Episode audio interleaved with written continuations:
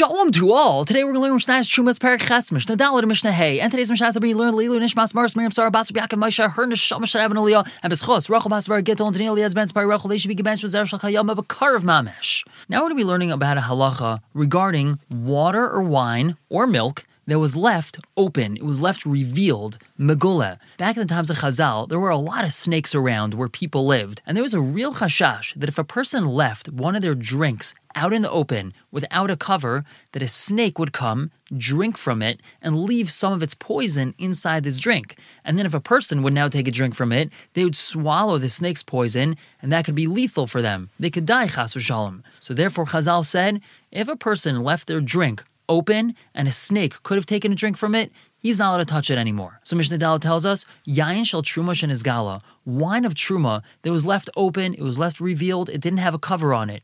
Yishafech, it has to be spilled out. Now, the chiddush over here is that we know that when it comes to truma, we have to be very careful. We have to treat it with proper respect. We're not allowed to do anything to it that's going to cause it to get ruined.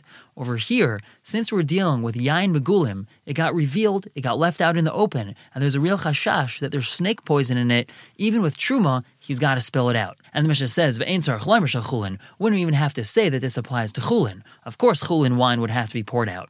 Now the Mishnah tells us shloisha mashkin asur mishum giloy. There's three different mashkin, three different liquids, or three different drinks that are asur because of giloy if they're left open and revealed. Hamayim, v'hayayin, v'hachalav. Water, wine, and milk. Ushar kol mashkin mutarin. All other mashkin are okay. So if you left your wine, water, or milk in the open, you have to be chayshish that maybe a snake came to drink from it, and you have to pour it out. If you left your Gatorade open, no problem. Snakes don't like Gatorade. Now the Mishnah asks, Kama Yeshu asurin. How long is it that if it's left open for this amount of time, that it's usr because of Giloi?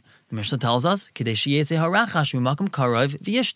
amount of time it's going to take for the rachash, which is another word for the snake, to come out from a place which is really close by and drink from it. And the Mefarshim explain this is referring to a snake coming out from underneath the handle of this jug or pitcher or cup and drinking from the cup, which means it's just a very short amount of time. If a person leaves his cup revealed and open for this amount of time, it's already usser because of mayim or yayin megulim.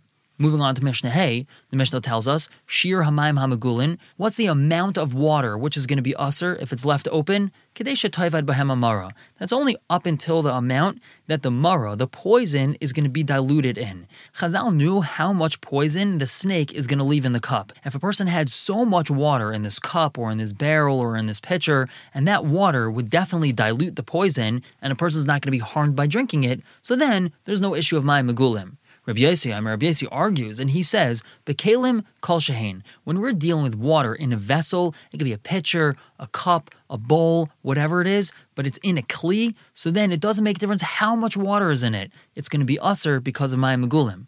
However, ubekar if we're talking about drinking water, which was left open in the ground, it's in like a hole or a pit or cistern in the ground, so then our baim saw.